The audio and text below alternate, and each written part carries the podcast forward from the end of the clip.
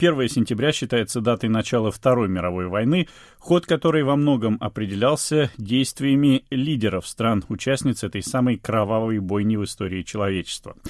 Насколько адекватно воспринимали происходящее Гитлер с одной стороны и Сталин, Рузвельт и Черчилль с другой? Справедливы ли предположение о том, что Гитлер прибегал к помощи наркотических веществ, а члены большой антигитлеровской тройки злоупотребляли алкоголем? И, если эти предположения справедливы, могли ли они существенно повлиять на ход войны? Мой собеседник, историк и политолог Ярослав Шимов. Ярослав, руководить страной немалый стресс, это понятно. Делать это во время мировой войны, видимо, стресс еще больший. Ну, собственно, очевидно, что больший.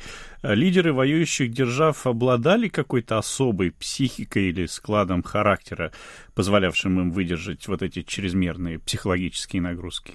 Ну, в какой-то мере, конечно. В принципе, политик, который э, занимает высокий руководящий пост, он должен иметь определенные, так сказать, скаковые качества, которые позволяют ему э, влиять на людей, когда нужно, и заставлять людей делать то, чего от них требуется, и так далее, и тому подобное. Но в любом случае, как вы верно сказали, в условиях войны, тем более такого э, огромного, колоссального конфликта, как Вторая мировая, э, нагрузки психологические на человека, принимающего ключевые решения, они огромны. Поэтому даже, хотя э, люди, э, скажем так, стоявшие во главе большинства воюющих держав в тот момент, ну, если брать большую тройку, Черчилль, Рузвельт, Сталин, э, они были, ну, психологически довольно крепкими экземплярами, что касается Гитлера, тут немножко, наверное, отдельная песня. Я бы сейчас не хотел углубляться в этот вопрос.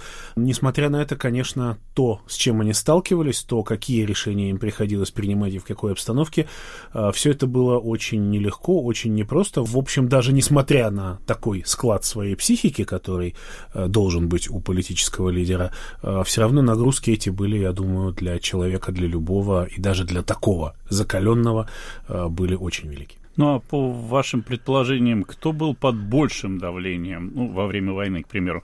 А, тоталитарные вожди или вот лидеры демократических стран? Вот это вопрос неоднозначный, потому что, с одной стороны, диктатор, которому все повинуются и которого все боятся, как, например, Сталина, ну и Гитлера, естественно, и в какой-то в меньшей мере, наверное, допустим, Муссолини. У них большая свобода, конечно, принятия решений. Вождь сказал, все взяли под козырек – армия, условно говоря, двинулась в поход, или там государство объявило войну и так далее и тому подобное. В государствах демократических, в той же Британии, в Соединенных Штатах, все-таки, при том, что во время войны концентрация власти в руках правительства и главы правительства э, была как бы выше, официально, по закону, дополнительные полномочия были им присуждены. Э, тем не менее, никуда не девался э, система разделения властей. Тот же Черчилль выступал в парламенте, убеждал оппозицию. Тот же Рузвельт э, общался с конгрессменами. В общем, там более серьезная система сдержек и противовесов, но, с другой стороны, она позволяла лидеру разделить ответственность. То есть на него не ложилось в конечном итоге, так сказать, он не был на 100% ответственен за все, а, потому что как бы решение там, об, об объявлении войны, а, оно не только президентом принималось, но с одобрения Конгресса и так далее и тому подобное. Поэтому здесь сложно сказать, больше свободы, так сказать, личной воли было у диктаторов, но, с другой стороны, больше опоры какой-то и э, какой-то такой более широкой, что ли, основы при принятии решений было у демократических лидеров.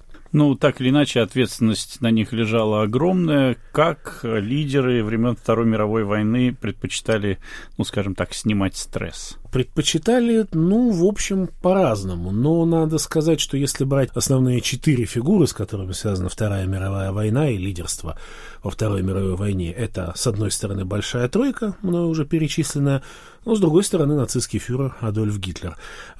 Все эти люди, они не вели особо э, здорового образа жизни, они, каждый по-своему, но тем не менее, если там Гитлер, известно, что он был, допустим, вегетарианцем, по крайней мере, в своих кулинарных привычках, он э, старался придерживаться каких-то таких вот очень, может быть, даже чрезмерно здоровых рамок, то если мы посмотрим на Сталина, Рузвельта и Черчилля, то все это были немолодые люди, э, в общем, выпивающие, курящие, увлекающиеся, ну, разными вещами. Кто-то кто живописью, как Черчилль, так сказать, кто-то музыку слушал, как Рузвельт. Ну, со Сталином сложнее, он был человеком Во-первых, поскольку диктатора его личной жизни известно меньше. Во-вторых, он был достаточно закрыт. И, собственно, кроме этих застолий в узком кругу, ну, не так уж много известно о его жизни частной.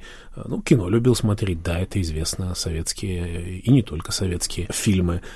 То есть, да, как-то они пытались, конечно, отвлечься, пытались, конечно, развлечься. Но это были такие достаточно стандартные развлечения для э, людей их возраста и таких обычных привычек немолодого мужчины первой половины 20 века, так скажем. Ну, в Европе в прошлом году наделала довольно много шума книга Нормана Оллера, журналиста. Она называется «Третий рейх на наркотиках». Я даже встречал название «Тоталитарный кайф», вот что-то такое. Там главный тезис, насколько я понял, что в нацистской Германии проводилась де-факто политика тотальной наркотизации, прежде всего в вермахте. Как вы относитесь к этому тезису? Э, ну да, книга эта яркая, книга эта интересная, она основана на архивных э, материалах, которые нашел и с которыми долго работал Норман Оллер. Он не профессиональный историк, но и профессиональные историки отдают должное, так сказать, тщательности его работы. Там есть факты, которые, да, свидетельствуют о том, что, например, такой препарат, как э, первитин, наркотическое вещество, иначе называемый метамфетамин, или на жаргоне так сказать, потребителей этих веществ винт. Вот э, он был в таком виде уже усовершенствован, синтезирован в 1937 году немецкой фирмой Темлерверке. Эта фирма начала его массовое производство, и надо заметить, что просто в первой половине 20 века отношение к э, наркосодержащим препаратам оно было куда более либеральным среди медиков. То есть там есть э, сведения о том, что там в первое десятилетие 20 века там капельки с содержанием кокаина для детей, обезболивающие, свободно продавались в аптеках. Но вот с первитином было первые годы то же самое. Его можно было свободно купить, принять, впасть в эйфорическое состояние, мобилизоваться, поскольку какое, каково действие первитина? Вы можете не спать несколько дней, вы не будете чувствовать усталости, и у вас будет какое-то время мозговая активность, интеллектуальная деятельность как бы мобилизована, то есть у вас, вам будет очень хорошо работаться, думаться, то есть, ну, абсолютно такое состояние драйва. За это платится, конечно, привыканием, но в отличие от других э, наркосодержащих э, препаратов, э, первитин не вызывал, допустим, депрессии. То есть вот вначале у вас эйфория, а потом вы впадаете в э, такое очень плохое состояние. Он этого не вызывал, но вызывал привыкание. Поэтому через два года, в 1939 году, Рейхсминистерство здравоохранения строго ограничило его распространение, и э, его можно было, этот препарат, получать только по рецепту, только по каким-то строгим показаниям. А вот в армию его поставляли десятками миллионов доз потому что при марш-бросках и наступлениях э, немецкая армия использовала это для того, чтобы солдаты ну, вот, были такими немножко роботами. В эйфорическом состоянии, плюс не засыпая, они могли преодолевать большие расстояния, и по мнению Оллера это сыграло большую роль, например, в наступлении в мае-июне 40 -го года во Франции, когда немцы прорвали фронт и, в общем, очень быстро перемещались, особенно танковые части, и очень активно они вот первитин использовали, да. Ну никак не удержаться от вопроса, а был ли Гитлер наркоманом, принимал ли он такие препараты? Ну вот Норман Оллер считает, что был, более того, что касается первитина, я сам недавно читал биографию такого любопытного деятеля, немножко второго плана, но с очень интересной судьбой, бывшего румынского короля Михая, который вначале вынужден был быть, он не любил нацизм, но он был вынужден быть союзником Гитлера, Потом произвел переворот в конце войны и, так сказать, вывел свою страну из союза с Германией. Он был еще совсем молодым человеком, и как-то в конце 41 года его и его мать, королеву, Гитлер пригласил к себе в баварскую резиденцию на uh, ужин. И вот потом, когда они прощались, он подарил королеве матери орхидею редкую и баночку первитина. А, и в дневниковой записи адъютанта румынского короля значится, что фюрер при этом сказал, это чудесное средство, без которого я уже не могу обходиться. Вот как бы свидетельство из первых рук, это на декабрь 41 года, то есть когда война в Советском Союзе начинает уже, что-то пошло не так под Москвой уже увязли, и начинается первое контрнаступление Красной Армии. А дальше, если возвращаться к книге Оллера, он анализирует записи личного врача Гитлера Теодора Мореля, который делал инъекции фюреру, Вначале витаминные инъекции довольно безобидные, потом какие-то вытяжки из, э, не знаю, там, э, желез э, быков и свиней. А потом он его подсадил на препарат под названием Юкадал. Оллер его описывает как дальнего родственника героина, этот препарат. Он вводил Гитлера в эйфорическое состояние. У Гитлера страдал хроническими болями желудочно-кишечными. При приеме Юкадала эти боли исчезали. В общем, фюрер становился счастливым. Ну и, соответственно, плюс первитина, который мы уже сказали. И, в общем, из описываемой Олером картины выстраивается постепенный такой путь чем ближе к концу войны, тем в большей степени Гитлер становится, ну, в общем, зависимым на разного рода химических наркотических препаратах, но в начале 1945 года, по мнению Оллера, когда некоторые э, предприятия, где эти препараты вырабатывались, они были просто разбомблены союзниками. И просто поток препаратов к, даже к Гитлеру, он несколько высох. И Оллер описывает там основываясь на записях доктора Мореля, э, описывает некоторые симптомы, которые трактует как абстинентный синдром. То есть у Гитлера началась немножко ломка в последние месяцы войны. Так что, если исходить из аргументации Оллера, да, Гитлер был в значительной степени э, токсикоманом. Но там есть вопросы, профессиональные историки говорят, что не во всем можно доверять выводам Оллера, хотя они достаточно хорошо документально обоснованы. Ну а лидеры антигитлеровской коалиции, они баловались чем-то подобным? Насчет наркотиков таких данных нет вообще. Они были людьми в этом плане более консервативного склада, они выпивали. Известно, что Черчилль был большим любителем целого набора алкогольных ну, напитков. Да, все, кто смотрел «17 мгновений весны», знают, что он любил армянский коньяк. Да, и он попробовал его в Москве в ходе визита в конце 42 года к Сталину. Э, Сталин, по некоторым воспоминаниям, его просто споил в этом смысле в тот вечер. Видимо, имея в виду какие-то политические цели, видимо, чего-то хотел э, по пьяной лавочке, что называется, от Черчилля добиться определенных уступок. Э, не знаю, удалось ли ему это э, в тот момент, э, но в итоге, да, коньяк Черчиллю очень понравился. Хотя, в принципе, его любимыми напитками были виски, кларет, красное французское вино с юга Франции, и шампанское. Он очень любил шампанское марки Пол Рожер. Он даже подружился потом уже после войны с владельцем этого завода.